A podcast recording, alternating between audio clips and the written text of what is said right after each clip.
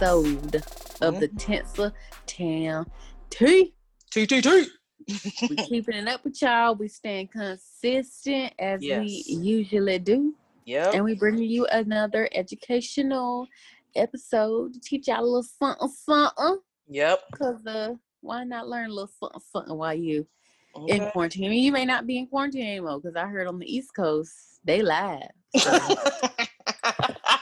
you know. hey. But for the rest of us motherfuckers, you know, Mhm. learn your little something something while you got the time. Okay. So we're gonna start with our usual would you rather. hmm Would you rather travel the world for a year, all expenses paid, Mm. or have forty thousand to spend on whatever you want? Excuse me. Ooh, that's tough. Both good things. It's either you want money or you want experience. Yeah. Damn, that's hard. Um. Ooh. Damn. All expenses That is a tough one. paid. I'm like, dang. I that like, that's a dream come true. I'm shit. picking. I'm gonna be at all the Hiltons. I'm gonna be at all the. Um, I'm be at that luxury suite. Talking about Diddy's in there. Not today's not. Get up out my suite. Thank you. um. Oh, that's hard. Okay, I'm gonna go with. Well, see, if it's in the time of COVID, do I really want to be traveling all over the place? So, okay, Without the time of COVID. Okay, okay. Without that, I would I would pick the all expenses paid travel. I would pick that. It's it's hurting me right now because I'm like forty thousand dollars in your savings, girl. Woo, that would be. But I was like, you know what? If you travel around the world, see things, I think it'll help me like have a better global perspective on things. Mhm. And I'm thinking I can ch- change turn those experiences into um, good writing stories. and I Mm. can get that money back when I sell it to Hollywood. that's Yeah. the overall plan. But yeah, I I and that's one of the things that COVID I miss traveling so so much and it can get so expensive. But if you play it right, you know, every month in a different place and you get them all inclusive deals, child. Mhm. Ooh, I would be ooh, I would be living it up. But yeah, so that's what I would I would do the travel for for a year. Hopefully I could take some folks with me, but yeah. What about you? Yeah, I would definitely do the travel because I Mm. think that stuff that's just priceless, you know. Yeah. So Yeah. it's definitely priceless. So I would do that. Yeah. And I feel like I would come back like a new bitch if I done been all over, all Yeah. over like the world, the world. Okay, like I would come back and then I would just, yeah, I would be a new bitch, and I feel like I would make money. I mean, I can make money talking about how I travel the world for free. You know what I'm saying? Mhm. Like start a YouTube channel, some shit, and then make that little four thousand Come on. Through that. You know. Oh yeah, that's smart. That's smart. So I would flip my experience because it's something not not everybody gets to do. So people Right. want to hear about it. So Right. find a way to I can write a book, shit, you know, Yep. and make some money off of that. So Mhm. yeah, I feel like experience is more priceless than money Yeah. because you can always make monies off of experience. I feel like. Yeah. Big facts. If that's the case, shoot, turn that into a whole show, baby. Follow me. Right. Like, Shoot, I could I could have vlogged my whole thing and make my own Yeah. reality show about every place I visited. Like, Mm, you know. So yeah. mhm. It was a tough one, but I prefer experience over money. Yeah, no, I'm with you. I'm down with that. All right, so moving on, we're gonna hit you uh with the next segment, and um it's called "No Better, Do Better. And so we just, you know, find some it can either be in the segment we talk about things that we've come up with that we've learned um, each week in terms to help us write better or anything motivating so that we can do better as storytellers as human beings in general. Sometimes we need to just encourage one another get our mind right especially since 2020 is some bullshit.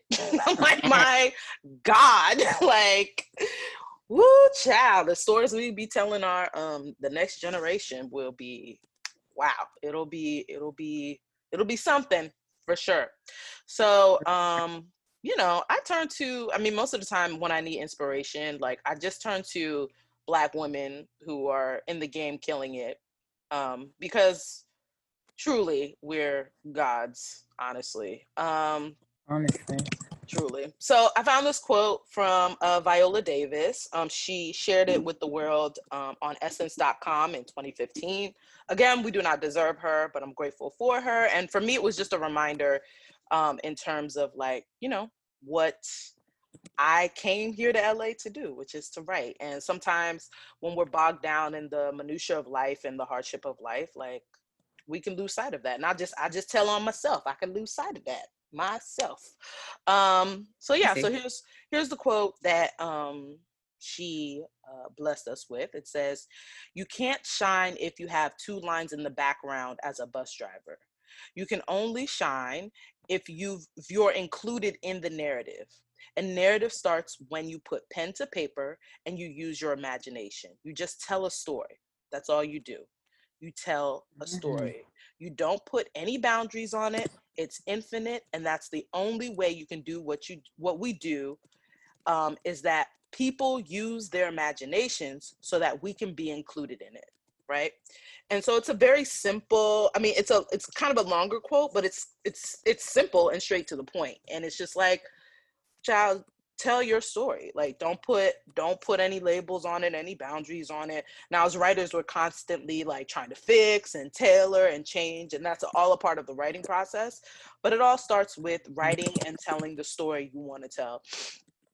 And it's just as simple as that. And I know for me, um, I don't know if y'all are into astrology, but I'm a Virgo. It's Virgo season. Ah. Um, and I tend to overthink a lot.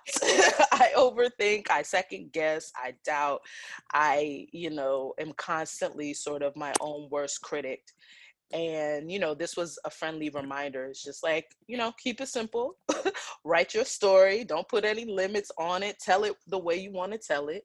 And then, you know, the writing process will be what it is. But at the end of the day, tell your story because, you know, I'm sure, you know, Viola now in her career, she could play whatever character she wants. But before it was just, you know, Mhm. slave tales and, you know, hell, you know, it's just like, just slug a like, Everywhere. you know, like, you know, why can't Viola Davis be a robot? Why can't she be, you know, a you know, a pixie fairy in a far, far away land? Why can't she be, you know what I mean? Why not we we write things? Why can't she just be, you know, a regular, you know, mother of three with a fun story to tell about her kids? Like, why can't there just be stories that highlight us in a way that's just not, you know, you know, placating on our oppression or whatever, right? Like, why can't it be a wide range of stories for us? And so, in order for that to happen, we as the writers, the storytellers, we got to put that pen to paper and not overthink and just put the people that we want in there and have make our shit no matter what. Um, and it's that simple. It can be that scary. I think that's what you know. For me, the overthinking, that's where it comes from. You know, it comes from a lot of fear and doubt and all that stuff. But at the end of the day, you know, for me, I just write through it. You just got to write through the fear and just keep going, you know.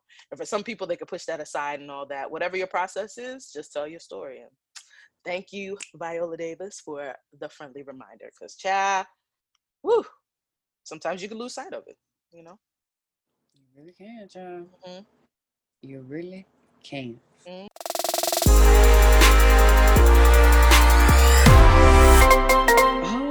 righty then. So moving straight into news for this week. Hey. Starting off with something I saw all over social media, um, a story that was very I don't know, I've seen a lot of different opinions about it, but I'm just gonna give y'all the facts and then y'all can form your own opinion because that's what y'all should be doing anyway. Let's go. So there's a show called Made by Maddie that was on Nickelodeon, had a black femme in it. Dad had dreads, mom had natural hair, baby had natural hair.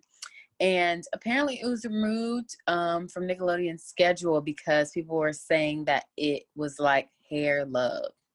Oh, the short film. Yes. Okay. They said it was like Hair Love, Matthew A. Cherry's Oscar winning short, Hair Mhm. Love. Um so yeah, social media. I'm guessing Black Twitter said that it was very similar to Hair Love. Mhm. Um, Nickelodeon, and this is from Shadow and Act. Nickelodeon actually sent a statement to Shadow and Act. Okay, Shadow and Act getting direct quotes. and um, they said that Made by Maddie is a show we acquired several years ago from Silvergate Media, a renowned production company we have previously worked with on our other series. Since announcing the show's premiere date this week, we have been listening closely to the commentary, criticism, and concern coming from both viewers and members of the creative community. In response and out of respect to all voices in the conversation, we are removing the show from our schedule as we gather garner further insight into the creative journey of the show. We are grateful to Silvergate Media for all of their work, and we hold Matthew A. Cherry and the wonderful and inspiring Hair Love in the highest regard. Mm.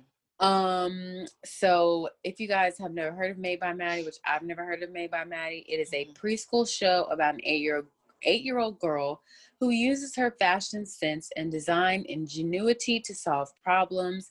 Silvergate Media has been working on the series for the last five years and throughout the production has Mm. taken steps to ensure a diverse production team and an appropriate voice cast lending their expertise and talent.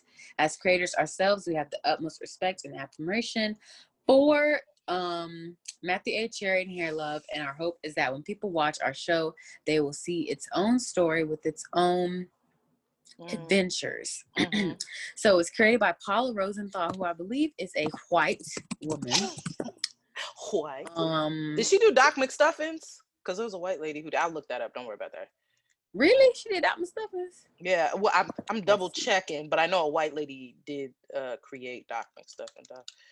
Dang, I heard I heard on the Instagram that she was a white woman. Yeah. Um, so we're gonna go with that. Um, Okay, it's a different white lady. So the lady who uh, did Doc McStuffins, uh, she's the creator of the show. Her name is Chris Nee, mm, N E oh. Mhm. So it's not the same creator. Go ahead. I'm sorry about that. No, we gotta. I'm trying to get a picture of Paul Rosenthal, but sh- Mm. no existence of or no pictures of her exist on the Google. Interesting. Okay. Um, that's kind of weird. But I heard from um, a script consultant that she was a white woman, so Okay. I'm assume that. Okay. So, um, a white woman created the Made by Maddie show, Mm. and um, Matthew A. Love is a black guy who created um, Hair love. Hair Love. And yeah, so once uh the the trailer dropped, the girls went crazy and they said it's too similar to Yeah. Hair Love. But I've heard black folks say that it's not similar Mm. and um it's just another case of people saying that black folks, you know, look alike or we have the same story, blah blah blah, when it's actually yeah. two different stories. Mhm. Um, I actually have not haven't seen the trailer to the Made by Maddie, Mm-hmm. so um, yeah, I actually haven't seen the trailer, but I'm guessing people. I feel like I would be one of those people like I don't I don't think it's similar. I think people are saying that because the dad has dreads Yeah. and it's a little girl with natural hair, but like Yeah. black daddies have be having dreads That So, happens. and little, little girls have natural hair. So if y'all are basing y'all similarities off of that, yeah. that's a little weird. Like Yeah. just because they look the same, they black. Shit. I mean, we don't all Yeah. look the same, but just because we the, they're both black families don't mean it's the same. But I like I Yeah. say I would have to watch the Made by Maddie um trailer to see Yeah. um my opinion. But anyways, if it is biting off Matthew A. Cherry, then I ain't fucking with it. So Yeah. I think um I think you're right. I think there has to. It seems like I don't know when Michael Cherry started working on Hair Love, but it seems Yeah. like Maddie, the Made by Maddie, was in the works before we were privy to. You know what I mean? Um, yeah. his his work, which it's not. I mean, it's not uncommon um, to have stories that are similar. His was a short sto- short film, which won a Mhm. well deserved Oscar, and this will be a series. So you Mm. know, a lot of times, especially with um, different genres, like there are similar stories that come out, but they're still fairly different. Um, and it seems like she's in this Maddie, she'll she'll be doing fashion and you know, going through the daily lessons and whatever they're teaching the kids, whereas Hair Love was specifically about a father trying to do his daughter's hair and which mm-hmm. was so touching that's why i got so much it's so beautiful it was so cute um so yeah i mean i i don't have a problem with it my only issue is when they started and you know it would be the legal shit like when did you register when did you you know what i mean when did you put yeah. in like all that shit but I don't have a problem with it. I think it would be great. I mean, my only issue is like, okay, how many black people are behind and creating the show? Are we putting money in their, you know, pockets? Are we, you know? I mean, they um said they said uh, Nickelodeon said it was a diverse, diverse um, whatever the fuck they said it somewhere in this statement. No, yeah, it was a diverse people work production team mm-hmm. and appropriate appropriate voice cast, meaning mm-hmm. that they have black people for the voice cast is what I'm guessing they're saying. Yeah. Because it's yeah. come out that other shows have white people voicing black characters. Like you can't give it to a black person. Shit.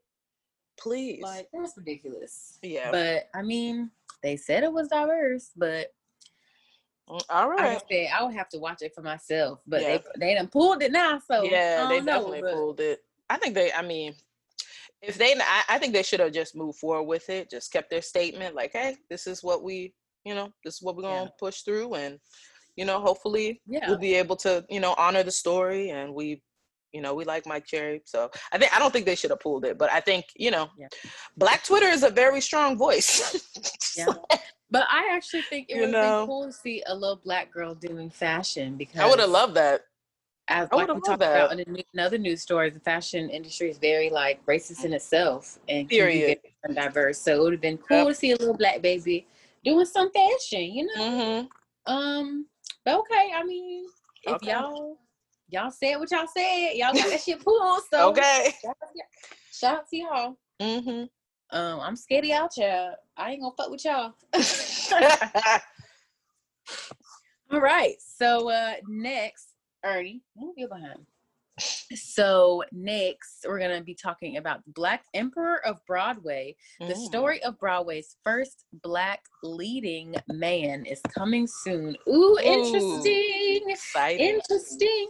So mm-hmm. it'll be available soon on DVD and VOD, which is video on demand. Okay. Um, it stars Sean Parks and will come to all the all the things for all the girls. Mm-hmm. Um, but just so y'all know, so because I want y'all to purchase, it will come to iTunes, Google Play, Xbox, Vudu, Amazon, Fandango Now, and cable affiliates September 15th and DVD October 6th. So you have no reason okay. not watch. They got okay. the distribution deal together, sweetie. Okay. We're not okay. fucking with y'all. You got, a, you got a whole list. Don't play games.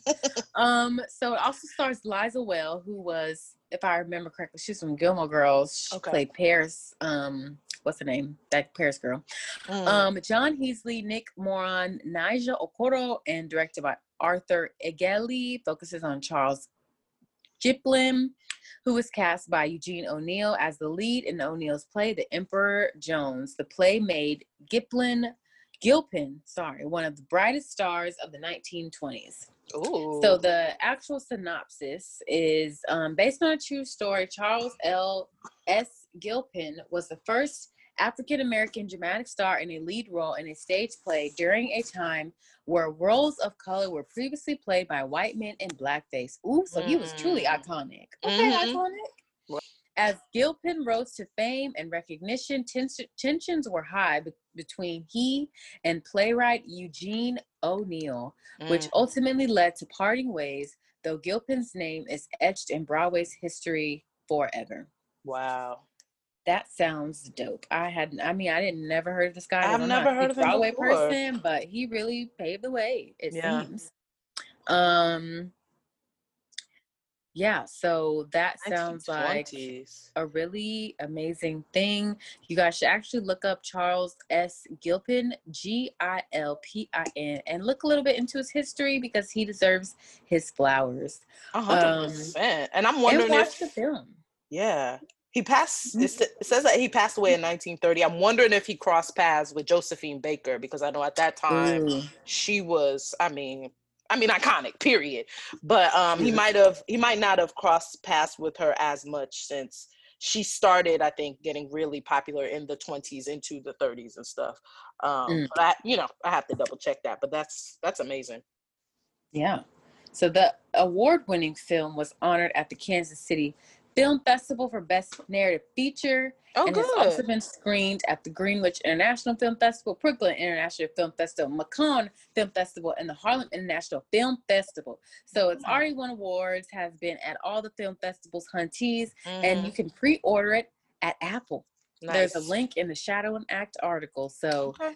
pre-order gals like i said Yeah. there's no excuse um it's definitely a story that needs to be told and i'm glad that it's finally being told i mean i hadn't heard of any other projects about mr gilpin so um shout out to them for telling his Mm. story as it That's needs to amazing. be told.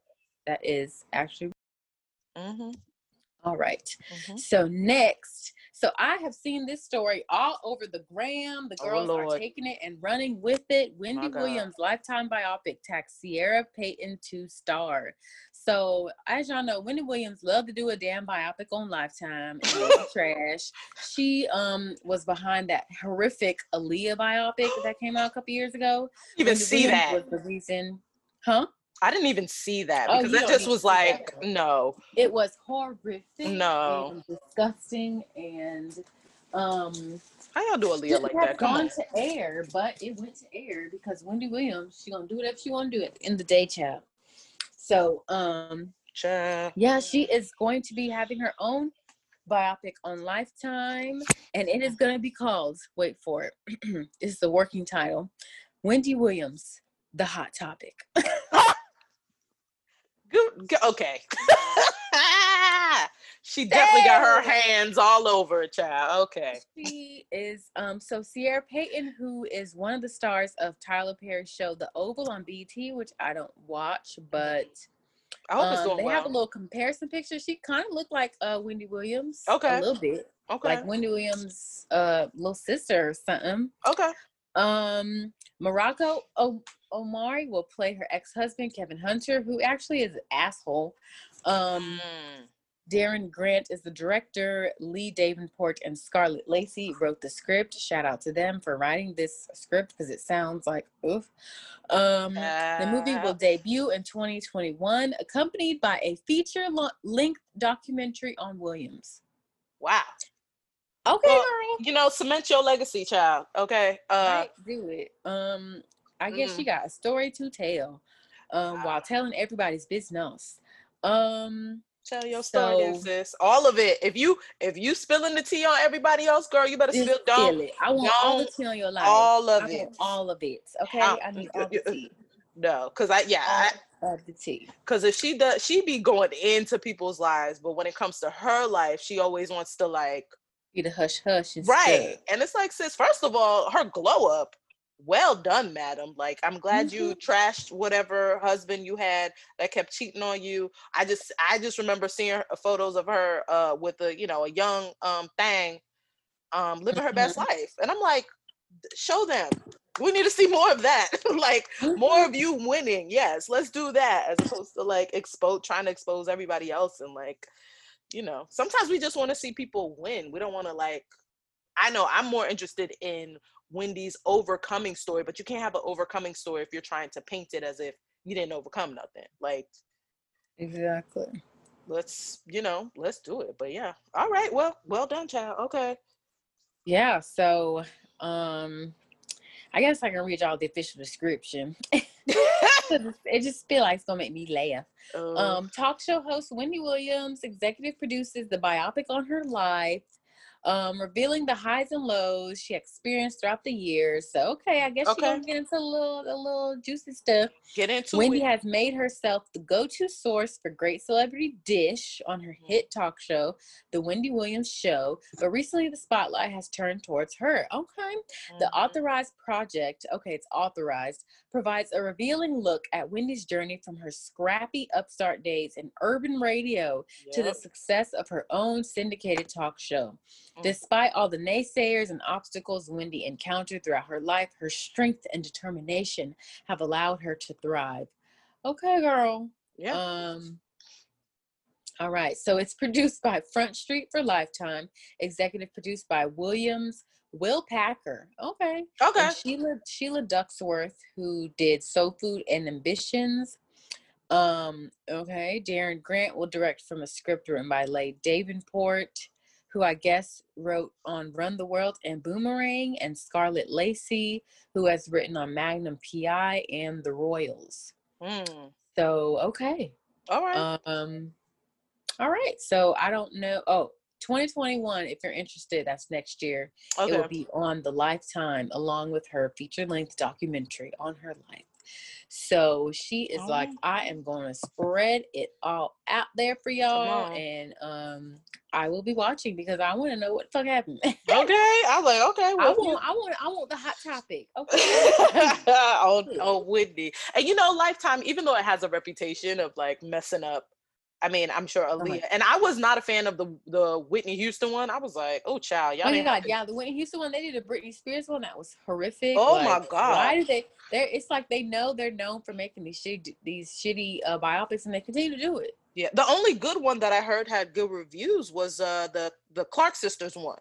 Oh yeah, that one everyone was was Everyone liked on that one, but I'm like all the rest of them. I'm like, juicy. Jesus, yeah. And you know what? I, you, the difference is these people were alive, so the Mm. Clark sisters and Wendy Williams are here to be like, hey, hey, girls, no, no, and no, we're gonna do it like this, which is my hope. And then of course the people who passed away, unfortunately, they just like, well, who gonna say this? Who gonna say that? And then you end up with like, ooh, yikes material. But okay, child, Wendy, uh, you know, solidify your legacy, child. Go ahead, um, do your thing. You know, it's coming out. So yeah, I want the tea. So I'm I'm I'm gonna be um sipping my tea, watching it um with uh Corey, hopefully in person. like, How you doing, girl? mhm. Let's get let's get this foolishness. Let's go. Let's get it. Yeah. So yeah, I'm very excited to uh see what what went on. Hopefully I remember by next year about Right. Woo! And it's it's no shade on Wendy. It's just so much has Yeah. happened. Like we're gonna need a reminder. Yeah, I'm gonna need a reminder. Like Mhm. it take you that long to make a movie about your life, girl, because it, it seemed like the rest of these lifetime movies just be thrown together. they be popping out. They be like, "Ooh, okay, boop, there it is." Right. But I love me a good lifetime thriller, even though I know exactly what's gonna happen at every every beat point. I know because they're It's so like- predictable. It- But and I it's love watching it. addictive. It's so addictive. It's like, damn it, got me so bad, they're fucking good. Yeah, the hell with them. All right. So next one, um, the gals will probably like this one. Netflix Mm. introduces free, no subscription required tier with select titles. Ooh, So okay, y'all get a free option. I'm gonna have to do that because the Uh, tired of paying for Netflix. Okay. how sway? Let us know, Corey. how they So doing they're this? Giving um, some of their most popular assets for free viewing without having a paid Netflix account. Um, so this is supposed to be enticing newcomers to the platform. I didn't even know there was any people who didn't have Netflix, but I guess they're trying to get some of the older crowd in there because I know my mama did not believe in Netflix, and um, for the longest, up until like it's not real. she didn't believe until Netflix up until the beginning of this year. So I she thought it. anything on Netflix was like really low budget. and to her cable was like high budget and Netflix was like this ghetto low budget type of situation. I'm like, girl, They're you- out here winning awards. right? I'm like, Your you mama was like, "No." mistaken, sis. I'm gonna have to get you hit. so now she is hip to Netflix because she was so cable, cable, cable, and that was like the Mhm. only thing that existed to her. Mhm. So I'm guessing they're trying to grab people like her um to the platform or other people. I, I just don't know who doesn't have Netflix at this point. Yeah. But or is on somebody else's account. Like, yeah. yep, that's true. Um, so you can watch when they see us. Hmm. Appreciate that. Yes. amen. Stranger Things. Appreciate that, um, The Two Popes, Bird Box, which was a Mhm. hit. Yeah. was. Elite, Love is Blind, and Grace is Frankie. Grace and Frankie. Okay. Oh, so they're just giving away some of their Netflix. So Netflix Yup. originals that you can only watch through Netflix, they're giving them away for free. Okay. Um, so they can they can show the girls this is what Netflix produces. This is what we put Some out. And you can only watch this on shit. Netflix. yeah. So I don't know how long this is gonna be, but Mhm. I would say if you don't have Netflix and you haven't seen these things already, hmm um, get on it Yeah. and watch them. And I see they have the wide stuff. range too. So it's like they have something from Mhm. Ava that's heavy and dramatic, but they also have the Stranger Things, which is like some suspense and thriller. And they got the drama, and then Love Is Blind. If you want that reality TV show, because when I when I tell you I binge watched that shit That shit was I was- Okay. in it, like, Mhm. and then Grace and Frankie is hilarious. So yeah, I think they're trying to get a wide swath out. They they need to go ahead and release the Circle out there too. Yes. that- that Release show's the good. Circle Child. Because then then you Yeah, get these so- hoes hooked. like whoop. Yes. hmm That's like their only. They started doing reality TV this year, and they only have a Mhm. few. And it's like each reality show they put out was like a hit. Yep. Like Netflix just has the sauce. They have They the really do. formula. I don't. I don't understand it. Yeah. And even some of their understand. They should add a little bit of listen to me. I'm like, let me send a letter now. You really want to grab them, put out some of your comedy specials. Cause they paid like Dave Mm. Chappelle like so much to do his specials. Even though I'm not a fan of all of them, but it's like if y'all got them heavy hit, you know, put a Mhm. little add a little bit of the um comedy specials and you know, um and nailed it. Cause that'll be if these people have kids. Oh, I love me some nailed it. It's so stupid, but it works so well. I'm like, right? It's so dumb, but that would literally be me on there trying to bake a damn cake. And damn, let me see how I can get on there. Cause I'm like, uh, that would be hilarious trying to have watch me bake a fucking cake like that. Shout boo. Shout boo. A disaster. okay.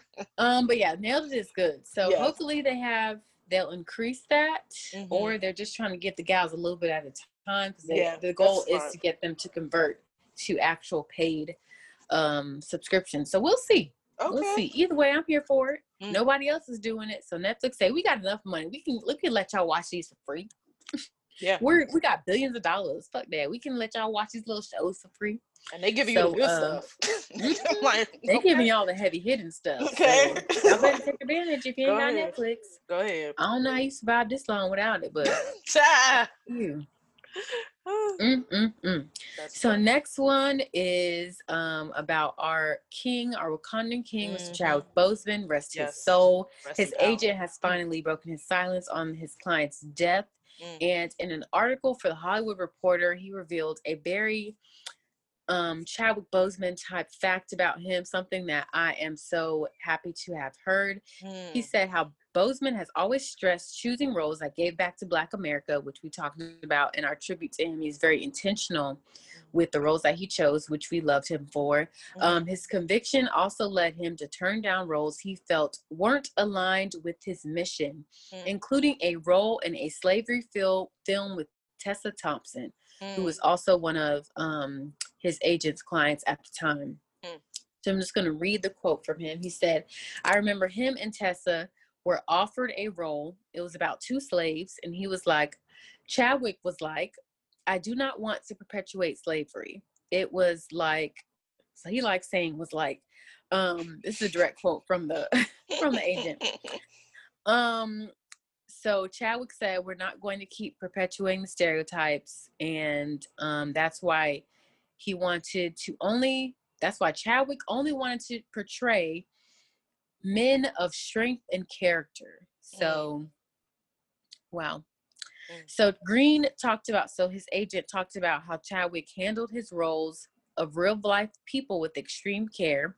Mhm. He said that Chadwick was offered the role of James Brown and still wanted to test for it. And everyone was like, What you talking about? We're offering it to you. Mhm. And Chadwick was like, No, I want to make sure that you all think that I can do this because I have to do my own dancing. And Mhm. two weeks later, they saw a tape and everyone was like, Oh yeah, Chadwick, you can do it. Your ass be your ass, yes, just be James Brown.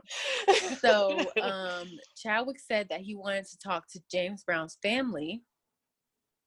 Um, before I think before he did it, Mhm. and before he did Marshall, which is where he portrayed Thurgood Marshall, he Mhm. had to talk to John Marshall, who was Thurgood Marshall's son, Mhm. um, because he was dark skinned and he didn't want a lot of controversy. Mhm. Chad wanted to make sure that um, Thurgood Marshall's son was okay about that. Mhm. Oh. That's that's smart. He yeah. said that his son wrote a letter that he'd be honored to have Chadwick portray his father. Oh, that's beautiful. Yeah. That is so so sweet. hmm Oh, That is really sweet and intentional. And like again, a testament to him and like understanding like our history and our understanding. You know what I mean? Like there's colorism in our community. So he wants to make Mhm. sure that the family is okay with, you know, and seeing their father. you know what I mean? Like you're about to see someone portray your family member on screen. It's important that you get that blessing, whether it's just about the aesthetic or it's about the acting skills or picking up what, you know, his his isms and how he was. So shout out to Chadwick for being intentional, Mhm. you know, and rest in power. But yeah, being intentional and, and really and really doing the work to really do justice to the characters that he he he portrayed. Facts. Mhm. And then he has um another quote where he talks about so we talked about how Chadwick and Michael B. Jordan were both on All My Children and Chadwick got Mhm. fired. Mhm. Um, and then Michael B. Jordan replaced him, and his agent talks about, and I think we touched on this.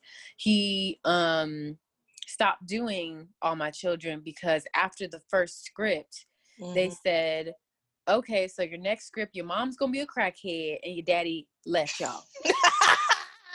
And Chadwick says, "I'm not, I'm not playing those images." And he went into the writers' room and they fired him.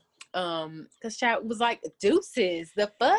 fucking you gonna be a crackhead and my daddy left. Like, The- okay, y'all, the y'all, stairs. y'all are ghetto. Y'all are the ghetto ones for that. So, um, I feel like that's the most common shit that all black actors begin. They be like, really, really, only the drug dealer this time? Fine. So just Right. slavery to a drug dealer. gotta be on Wow. that pipe. Like, come on. um, yeah. So oh my he god, said, so awful. I just, it's just so Chadwick ridiculous. I'm sorry. Whew. Sorry, yeah, go it's ahead. ridiculous. So he said Chadwick was always about bringing light, and that's why he Mhm. never really did dark movies or movies that were just people shooting everybody and Mhm, perpetuating darkness. mhm. He accomplished so much and all while he was fighting the darkness, literally. Until the last couple of days of his life, he was Mm. fighting it. So, oh, shout out to Chadwick. out to if you want to read king. his agent's full remembrance, it's on the Hollywood Reporter. Um, the agent's name is Michael Green, Green with the E. So if you just type in like Michael Green tribute Chadwick Boseman, you'll find it on Hollywood Reporter. I'm sure it's very beautiful because I'm sure he was very close with his agent, as he would be Mhm. and um, his agent probably has some really beautiful stories to share of Chadwick. Mhm. If you are interested, I'm probably gonna read it because I yeah. am still not over and will not ever Absolutely be over not. it. So Yeah. um, I'll read it on my own time. Hopefully, I'll read it too. Mhm. So, last news story is Prince Harry and Meghan Markle ink Netflix deal to produce inspirational series, films, and more. Well, So, go ahead. I support it. How, Support it. how Meghan Markle, she done married this man and made him completely just, she made him drop the damn royal family. She said, Come on, I'm fucking up, I'm fucking up I'm- hundreds of years of tradition. And I am. I Yeah. sis hand clap, hand clap, because they they put her through some shit over in the UK. Unnecessary, Mhm. racist ass shit. So she was like, you know? I'm taking my baby and I'm taking my man, and we're going to the United States and we're about to drop. Mhm. We're about to make this coin. Okay. Come on. She done fucked up hundreds of years of tradition within a matter of maybe a year or two, and I'm all for it, sis. Go for it. so um yeah so they are going to be producing um with this deal it's a multi-year deal and they're going to be producing documentaries docu-series feature films scripted shows and children's programming Oh, that's cute. um, so in their statement, they said our lives, both independent of each other and as a couple, have allowed us to understand the power of the human spirit Mm. of courage, resilience, and the need for connection. Through our work with diverse communities and their environments, um, to shining a light on people and causes around the world, our focus will be on creating content that informs but also gives hope. As Mhm. new parents, making inspirational family programming is also important to us, as is powerful storytelling through a truthful and relatable lens. We are pleased to work with Ted and the team at Netflix, whose unprecedented reach, will help us share impactful content that unlocks action. Hmm. So, yeah, so Ted Netflix, who is the co chief executive and chief content officer, whatever the hell that title Mm, is. mm, okay. Um, said, what the fuck is that? okay. Okay. Um, so he did a statement about acquiring them. I'm basically all he sees is money signs. So Mhm. um, I'm not gonna read his little statement because I'm sure he only cares about the dollars. Mhm. Um, but okay. So yeah, they are going to be producing shit on Netflix Mhm. and um yeah, so I guess they are really out of the royal family because I know if you're in the royal family, you can't be doing shit like that. Mhm. So they've officially said deuces to y'all, Yeah. and we gonna get this Netflix money, and I'm fine with it. Yep. I'm I think they got cut off from the royal family money, which they Yeah. wanted to do. Yeah, they were like, keep your keep your coins. We'll make our own. I was Right? like, well, they're making their own coins, and I'm not scared of that. Shout out to I- her; she really does switch shit up. I'm not and mad. she said, "You know what? This nigga come with me." No, Okay. period. like, he need to change his last name. He need to be Prince ha- Uh. Harry Markle is what he fitting to change it. Fuck that. Like what the, the fuck you thought? He said, "I'm the queen, bitch. Yes, bitch. Period. coming with me." Period. Prince Harry is bringing his ass over hither. Okay. She was like, I was working before I met him. Working. Mm. So Mhm. have you seen Suits? Hit show. On it. I don't know if you saw. You think I did it before? I can do it again. Don't play with me. My friend, That. one of my good friends is Serena Williams. What are we talking about? Like, th- stop. Right. Like, we're doing this.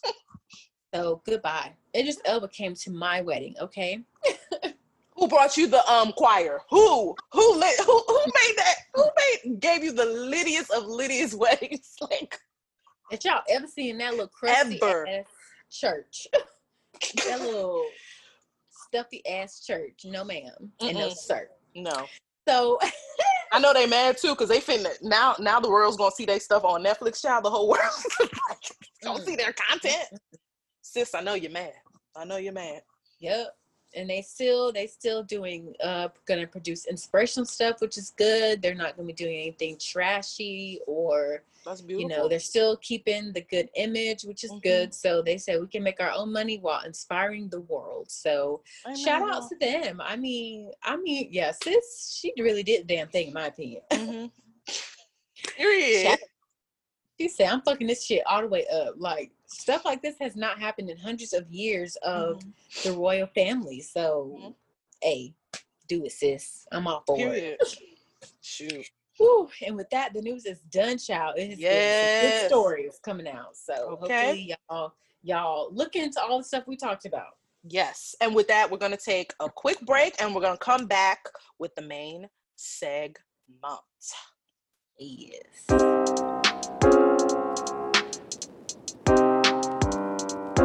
Hey y'all, we are back. Yay, hey, yes. And this portion of the podcast, we're going to do the main segment. Um, for those of you who are new to the podcast in our main segment, sometimes we talk about educational tips in terms of screenwriting and helping us Mhm. write. Sometimes we do a movie review. Sometimes we do interviews, or sometimes we read scripts that we kind of, um, you know, learn something from or just like the scene from. So this week we'll be doing an educational one. And um, I found this, excuse me, y'all. So I found this on uh, screencraft.org. It's a great organization. They have a lot of resources. They're really known for their competitions. Mm. And in fact, they have a, a, a TV pilot competition. Registration is ending soon. I believe it ends on September 15th. So we'll add that resource to you, but they're really good. And they do a lot of um, over the pandemic, but I think they did this before in like in person form. So they had a lot of panels. And so um, now they're doing it via Zoom, which has been really amazing. I wasn't able to attend uh, this Zoom, but they had one where they talked about how to write TV Bibles and treatment. So, um, since they, um, if you've missed it, don't worry, because I missed it too. They have an article here. It was written on September 1st, and it was by Sean Forno. And they, in their newsletter and everything, sign up for the newsletter if you haven't. They share sort of the tips that come out of these panel uh, Zoom sessions that they bring professionals to talk about specific things. So, again, this one was about writing TV Bibles and treatment. So if you don't, if you're not familiar with what that is, don't worry. We're going to get into it, and also we'll share the link because here in uh, Screencraft org. You can see the recorded zoom session of the professionals talking about it and they did an article outlining some of the tips that they give. So we're going to do an outline of the article and the tips that they gave in terms of writing a uh, treatment and um, a tv bible. And we go they go through the differences and everything. So we're going to take you through real short. Again we're going to have the link. They have the session up um, and they have this uh, extra resources. So they've been really helpful, uh, especially with a lot of the resource tools and a lot of, um, yeah, just dropping knowledge left and right. So really appreciate what mm. Screencraft is doing. So the first thing you need to know, um, first um, within the actual uh, Zoom that they had, they had um, some industry folks. So the first they had Rachel Feldman, and she actually won the 2019 Screencraft TV pilot um, winner. So she went through, she entered, and she entered a script, and last year she won. So shout out to Rachel. Um, they also had Crystal Holt. Uh, she's the director of development and scripted programming at AMC Networks. They had Sean E. Couch or Crouch, excuse me. He's a TV writer, creator, and showrunner. Uh, some of his stuff has been on Amazon, Fox, CBS. And they had David Noller, who's executive producer, TV writer, and director. His stuff has appeared on HBO Starz and Fox Television. Now, um, they brought these people together because they, number one, have put together some of these documents and have read some of these documents, depending on if they work on the network side or if they're the creative side. Most creators mm. are, whenever you write your, your script, which is great to have, um, and it's good to have a very good pilot script, um, there are other documents that accompany it when you are selling or pitching or getting a network to uh, do your pilot, right? To give you money to go off and do your pilot. Last time we had an educational one, we were talking about what you needed, like packaging, the people that you needed to be along with it, and how hard it is to push through, whether you have the director, whether you have the showrunner, whether you have timing, all that stuff. this time we're going to talk about the actual documents, particularly in the world of uh, TV series that help get your um, television pilot um not only into the room but like to captivate the audience that will put it together. So they give about i believe eight let me get it together. Yes they give eight tips. We're to go through them quickly and i think a lot of them have really really great like um they just have great things to share with us okay? So the first tip that they share with us in this article is learn the difference between a tv bible a treatment a pitch deck and a lookbook. I'm going to say it again. Learn the difference between a TV Bible, treatment, mm-hmm. pitch deck, and a lookbook. Now, if you don't know the difference, they outline it here in the article. So I'm going to go through. So, according to this article, a Bible, a TV Bible, is a kind of guiding star that summarizes everything about the show as concisely as possible. If an exec reads your show Bible, you should know exactly what kind of show you're pitching, right? And so there are great examples. I think there, there's also an article where they have like a list of show uh, Bibles that you should look out for examples. But a lot of times it has a synopsis, it has a list of um, other episodes outlined so that not only do you have the pilot, but they can see uh, the longevity of the show? How what's the series engine? What's going to keep stories coming and keep going and going and going within your world? It explains what your world is. Is it a sci-fi? Is it a comedy? Is it you know a mm-hmm. drama? It explains the tone. It is the overall like just like the bible the bible like if we know exactly what's going to happen with this show. So that's the bible. Then we have um, a treatment a treatment, according to this article, is a prose document that retells the story of the pilot script. This allows executive in a rush to recap their memory of your pilot script or to get a quick impression of the story. So this is not something that's long, but it outlines where your story is going. So if they're on the run, they could just have uh, one to two, maybe one to two pages, quick sentences of, oh, this happens, this happens, this happens, this happens. Okay, I got it right? Something quick and easy mm-hmm. they can mm-hmm. take and go. now, a lookbook uh, is a visual document that uses images to relay the feeling and the tone of the show, right? Usually this involves using pictures from the internet or from other shows, right? So um, let's take, for instance, a lookbook for Grey's Anatomy is gonna look different for a lookbook for Lovecraft Country, right? It's gonna look, there's a different vibe. One is present day, one is um, back in, I believe, 1950s, 1960s right? So the look is to be different. One has fantastical elements in it, one has very realistic, dramatic elements in it. So they're to look different. One is set in Seattle, one is set, um, I believe, uh, upstate, like uh, New England type area, or I could be wrong, but I only watched two episodes because the shit scared me, Lovecraft Country. But it's a very good show if you're into that stuff. So it, it'll give a different look and a vibe um, even if you want to go like a lookbook for uh, Game of Thrones is going to look different from a lookbook from, you know, The Oval, you know, from the Tyler Perry production. It's just going to look different, and you're going to see visually what people will be seeing when we're watching this, and they give examples of that. And then a pitch deck, according to this article, uh, will will often be interchangeable with the Bible. So it's usually a culmination of the Bible, the treatment, and the lookbook into one single document. If the Bible, the treatment, and the lookbook are the individual cards, the pitch deck is your whole hand, right? So the pitch deck is uh, visual unlike the treatment, but it will have elements of the treatment. It might have a slide saying, here's where the story's gonna go, right? It will have images from the lookbook, right? It'll have the synopsis from the Bible, and it'll sort of be this visual um, sort of presentation a lot of times the um, pitch deck will come with you giving a presentation to the executives and you can go go through that with a guide at least that's what I've, I've seen in the industry so those are the the differences sort of the you know short overview of the differences between the bible the treatment the lookbook and and the pitch decks. Now the second tip that they say is learn how to structure your tv bible right? So from the uh, actual um, panel that they shared, uh, Sean uh, Crouch um, shared that a very useful way to structure your show Bible is basically to start with a teaser, bridge the teaser into an explanation of the world of the show, then bring in the characters, followed by what those characters will do in the pilot, and then concluding by teasing what future seasons and arcs would look like.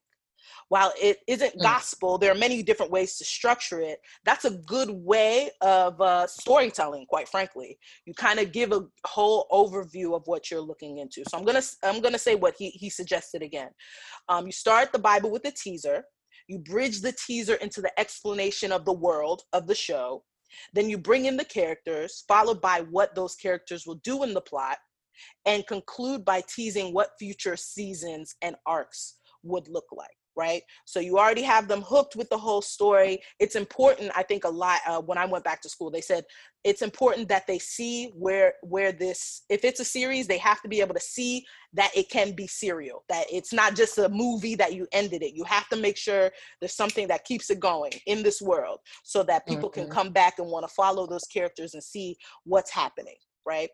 So um, yeah, I think that's a great summary and very helpful. Um, and I'll try and find the link for you guys too for other examples that they give of TV Bibles. So that way you can see, like, sometimes people go with different structures and different views. So that way you can see, like, okay, if it's mine, I might want to do it this way instead of that way, or I might want to keep this and keep that and understand the general um, outline of it.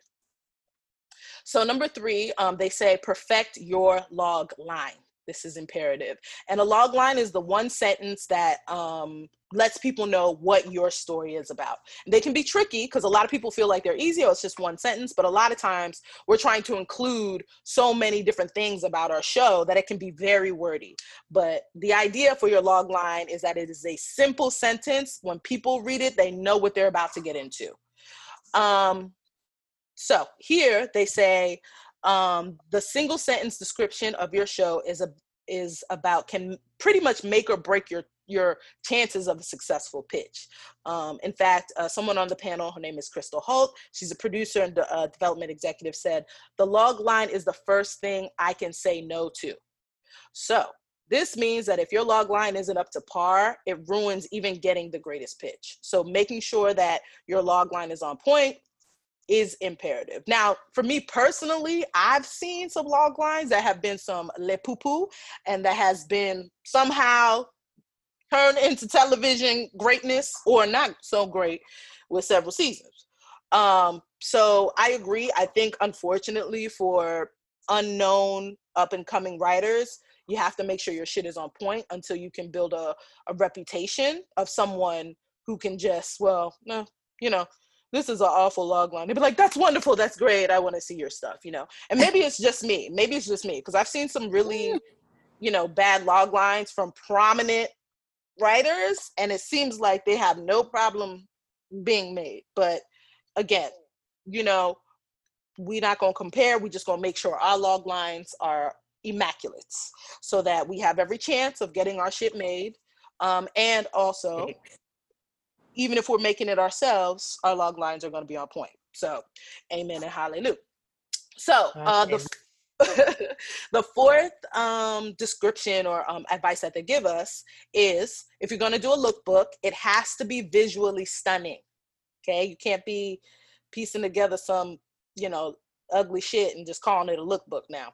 So while we don't need, while generally we don't need a graphic designer to make a Bible treatment or even a pitch deck, there's no excuse for visual sloppiness in the lookbook. And this, of course, is according to the article that I'm reading here.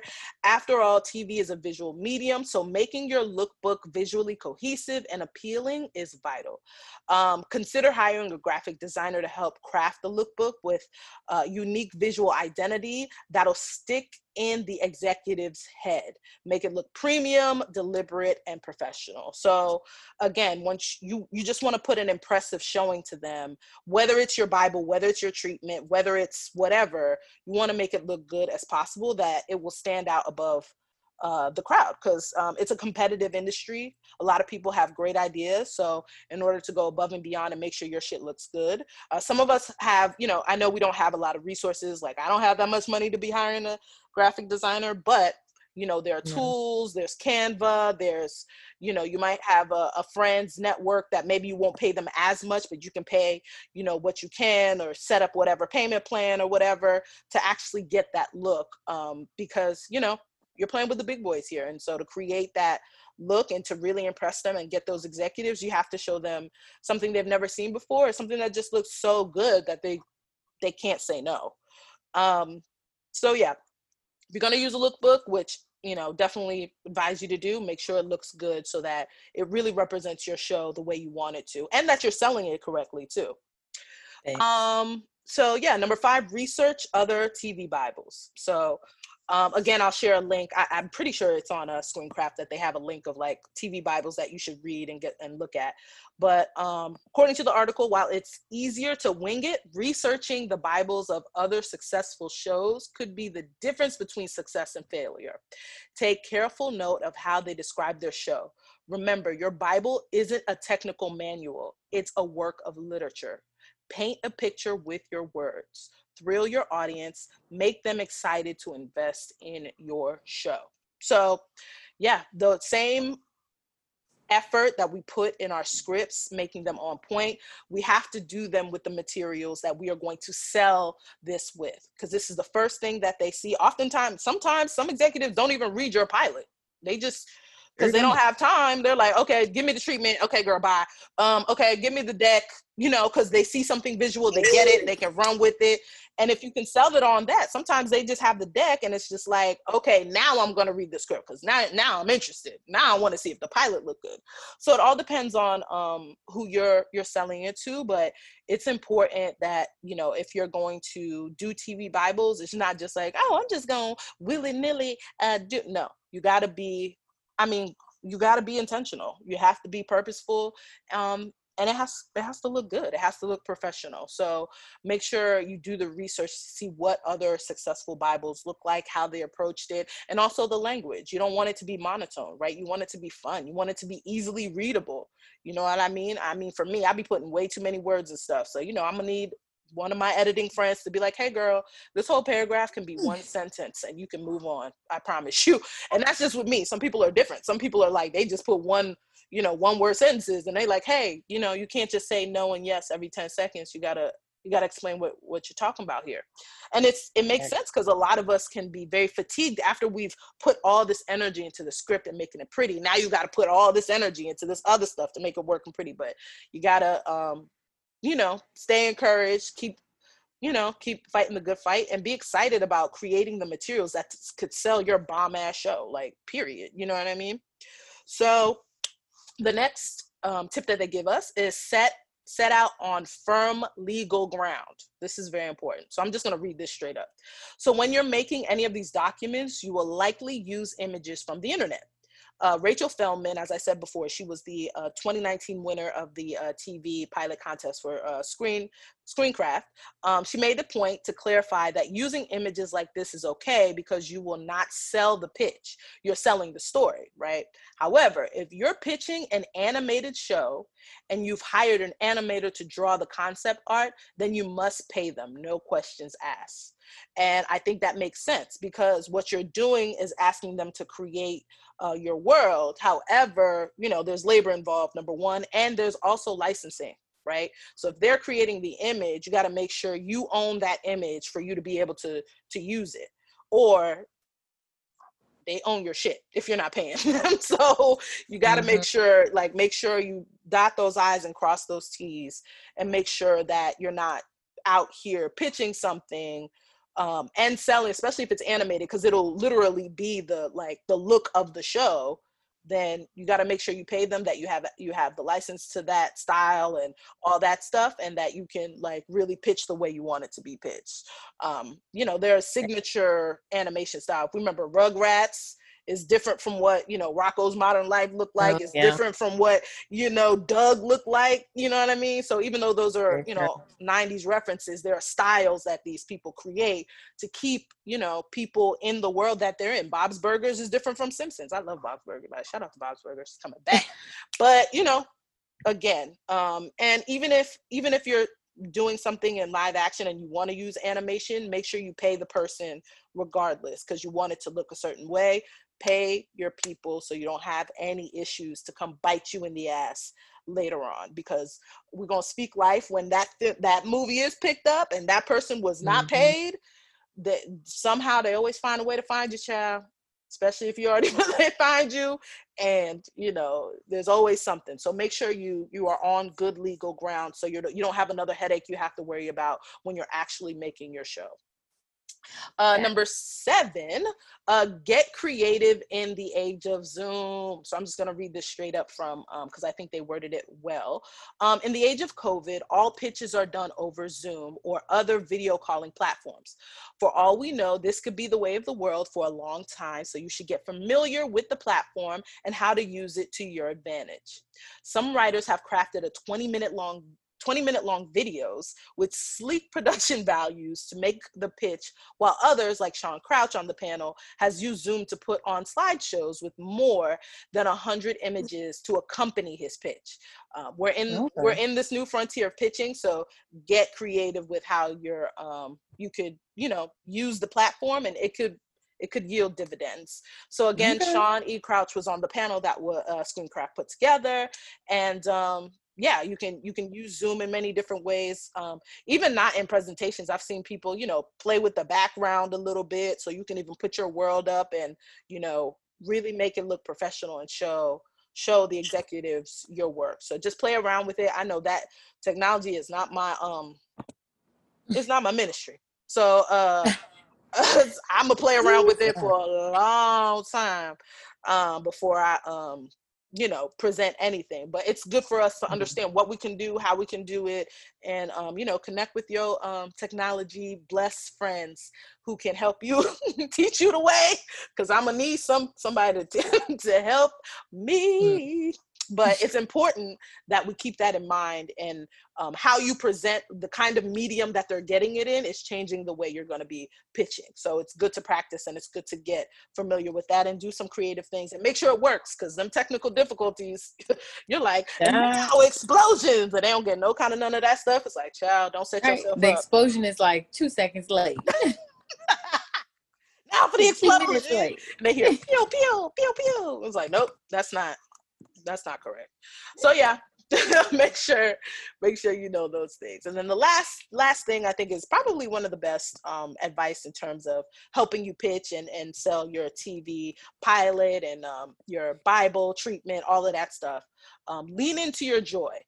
So basically when you are presenting your show they have to know that you're passionate about it. A lot of times, like your energy, like you don't have to be fake about it, but just in your own way, show why you are passionate about your project. Because you're not only selling this show, but you I'm assuming you want to be a part of creating this show. So now they're looking at you to be like, okay, it's a great idea, but do we want to work with you? Does this person come off um, competent? Do they come off passionate? Do, are they someone we want to work with? Are they coming off a little creepy and weird or whatever? Like weird isn't bad, but like in this industry, it it you cannot do anything by yourself. It's always with a team. And if they don't like you and they don't want to work with you, they'll work with somebody else unfortunately um, and yeah we got to make sure that we are absolutely showing the reason why we care about this project because that's a lot of time that love for your project and that determination and that resilience that's what's going to push you through finishing the project because just as we shared mm-hmm. a couple weeks ago you know anything can happen with these projects you know schedules are misaligned somebody drops out now you got to get a good person in there. In order to have that fortitude you got to really believe in your project and be willing to like push it forward and these executives know that they know at each different turn of the way it could be it could be dry it we just saw little maddie uh whatever um corey was talking about they were like girl it's similar to this we gonna drop it now and it's like well goddamn you know what i mean like anything, anything could happen. So make sure you have passion when you are selling it. Make sure that it's genuine because they can tell. And they can tell when you're not excited about it. If you get that opportunity to be in the room and it's a good idea and it's like, mm, she's not feeling it, then what's the point of moving forward? Because it's just so much work. It's so much work. Um, so yeah. So yeah. So again, uh, we'll make sure to have this link in there and I'm just going to go over it real quick. But the first uh, lesson that they share with us learn the difference between a TV Bible, a treatment, pitch deck, and a lookbook. Uh, two, learn how to structure your TV Bible. Three, perfect your log line. Four, the lookbook has to be visually stunning. Uh, five, research other TV Bibles. Six, set out um, on firm legal ground. Seven, get creative in the age of Zoom. And eight, lean into your joy. So um, I'm sure there's so many more tips that a lot of the professionals can um, share with you. Again, we'll share the link uh, to the Screencraft um, article. Um, it has um, a link within the article if you want to watch the actual Zoom that they shared their tips with. I'm sure you'll get a whole bunch of stuff. And uh, mm-hmm. yeah, go off and uh, write those TV Bibles and treatments and lookbooks and all that beautiful stuff. So our stuff can be made. Our stuff hey. can be made. Hey. Mm-hmm. Period. yes. I'm all for the stuff being made. Okay. So, yeah. Please um look at that link and yes. get your shit together because these things are like we talked about, are probably looked at more than actual scripts get looked at. So right. definitely get your shit together when it comes to these. Right. I mean, I've even heard of people um they'll sell a screenplay or they'll sell an idea just off of the the Bible or the treatment. Oh wow. Without have without ever having even written the pilot script yet. They'll sell the damn idea off of um just a treatment or a Bible and then they can write the script later. So these things are important and get get your shit together. Mm-hmm. I think a good I don't know if it was a treatment or a Bible that I saw was the one for Stranger Things mm, before yes. it became Stranger Things. Yes. So it used to be called Montauk. Yep, I saw. That. And they too. changed it to Stranger Things, mm-hmm. and it's like a com- it looks like a Stephen King novel. Like yep. it's very visually stunning and nice and um, if you want an idea of how to make one like that, then you can just look up like Stranger Things Bible or mm-hmm. treatment pitch deck, and yep.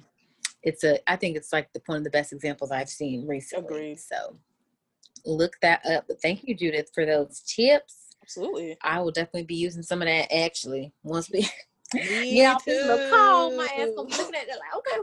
you my shit together, child. Me too, child. Whew.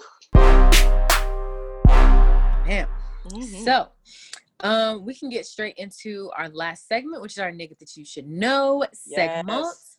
And I will start with Miss Jurnee Smollett. So hey. this woman has been acting since she was a little girl. A baby, baby. I remember seeing her in Eve's Bayou mm-hmm. um, when I was young, and I thought she just did so amazing as a child. She's very talented yep. um, as a child actress, and she has been killing the game for a little minute. So I just want to read a article that Shadow Act did about her, mm-hmm. um, and it's five times Jurnee Smollett proved she is a queen of Black historical projects. Mm. Yes, ma'am. So I definitely agree with this. She has been killing the game since she was a child, like I said, and she mm-hmm. definitely loves to be in like black historical mm-hmm. type of movies that um, are very essential, I think, to the mm-hmm. culture and very essential to history. So mm-hmm. I really appreciate that she um, can be intentional with the roles that she chooses as well.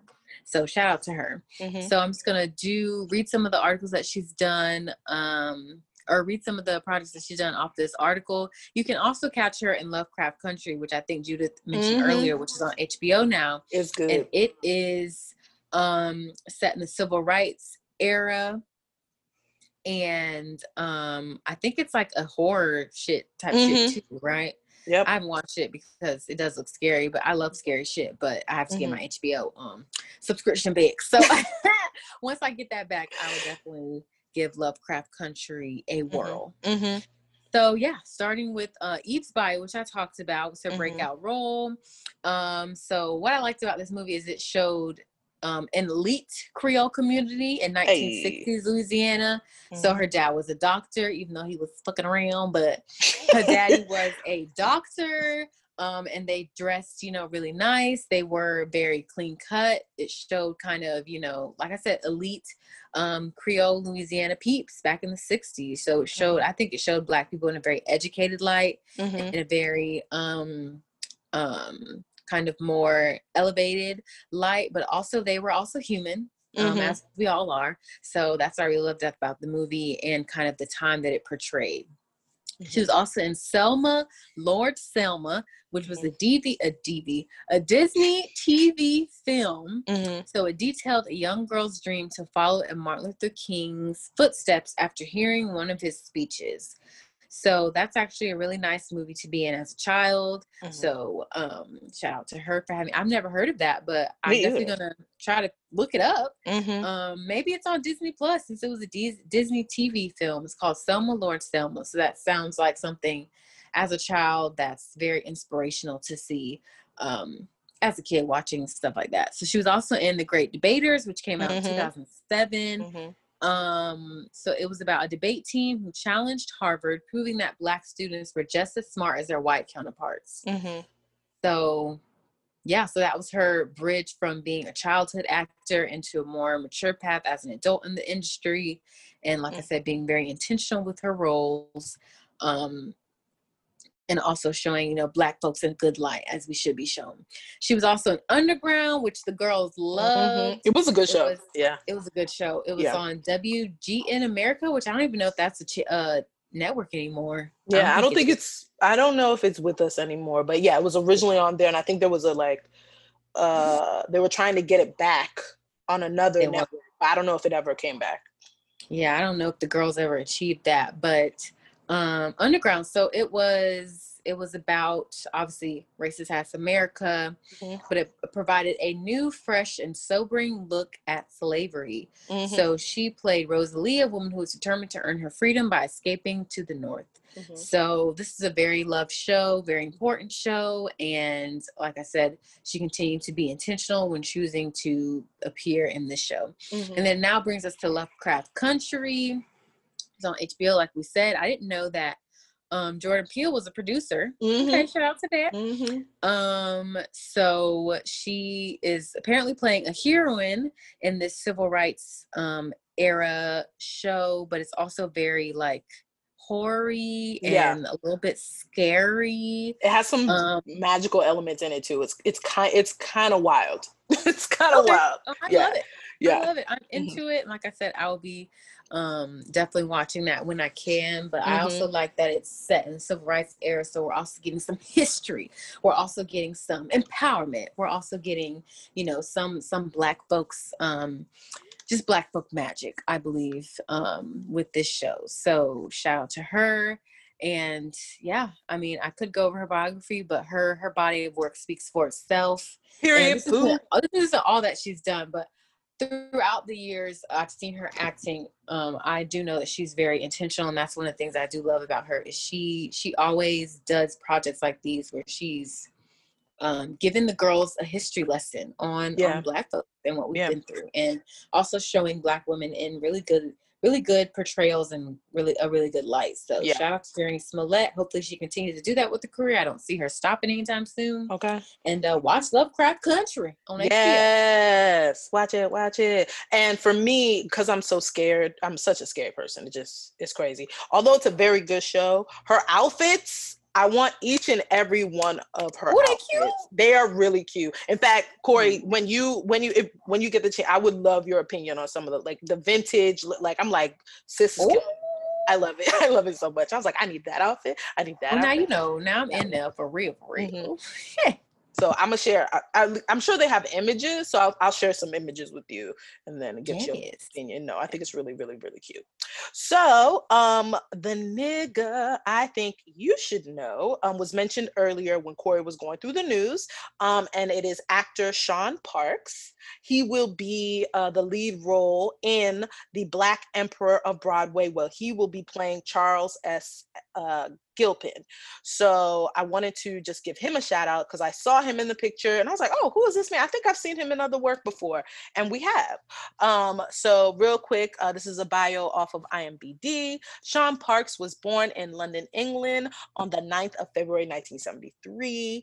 And um, at after leaving school at 16 he enrolled in a celtic college to study drama and a year later he was accepted into the royal academy of dramatic arts. RADA. not the royal. The royal baby. He went to the one of the big ones. And um, basically it's one of uk's leading drama schools. So shaun is not playing around. He went and got his education at one of the top elite schools. Um, hmm. so yeah he is a, a uk um, yeah, he's a UK actor, but um, he's also, you know, constant, been on screens, and um, yeah, he he's been a star basically.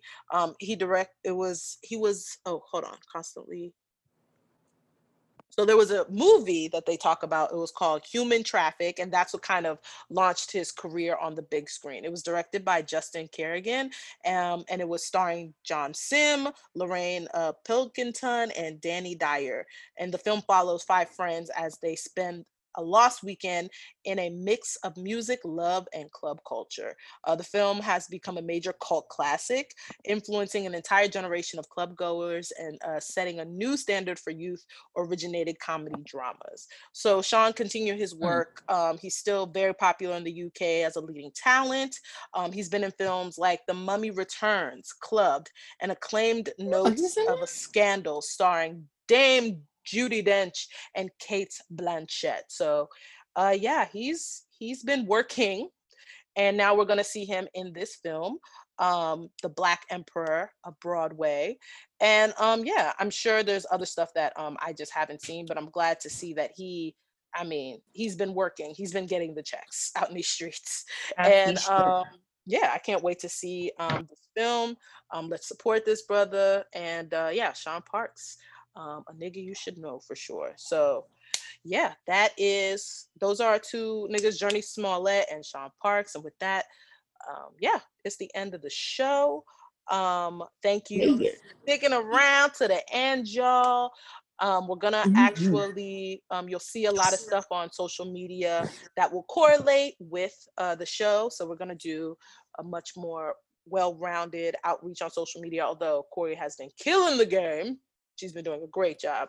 Um, She's going to help and support and make sure that we uh, touch all of our bases and um, yeah, and that you guys get the um, information that you need to continue to be amazing, amazing script writers. So we all can get our shit made, we can all get our checks, and we can all fuck up Hollywood and stop giving us the same ass roles all the motherfucking time. Um, and give us some new shit. Let's get some new shit. Now we got every other channel and every everybody got a streaming device now. Everybody got a streaming channel. So, you know, Bunch Peacock, you know, like Peacock, we got HBO Max, we have all the things. So I know y'all need the content.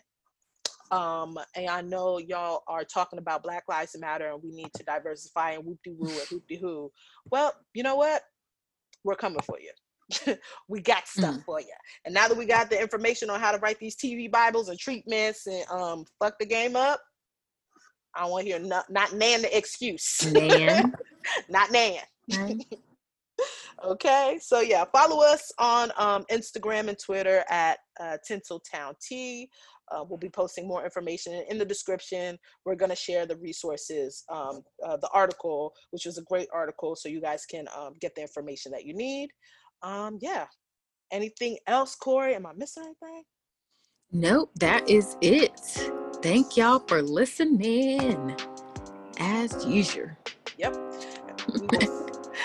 And we will see y'all next week. Bye, y'all. Bye.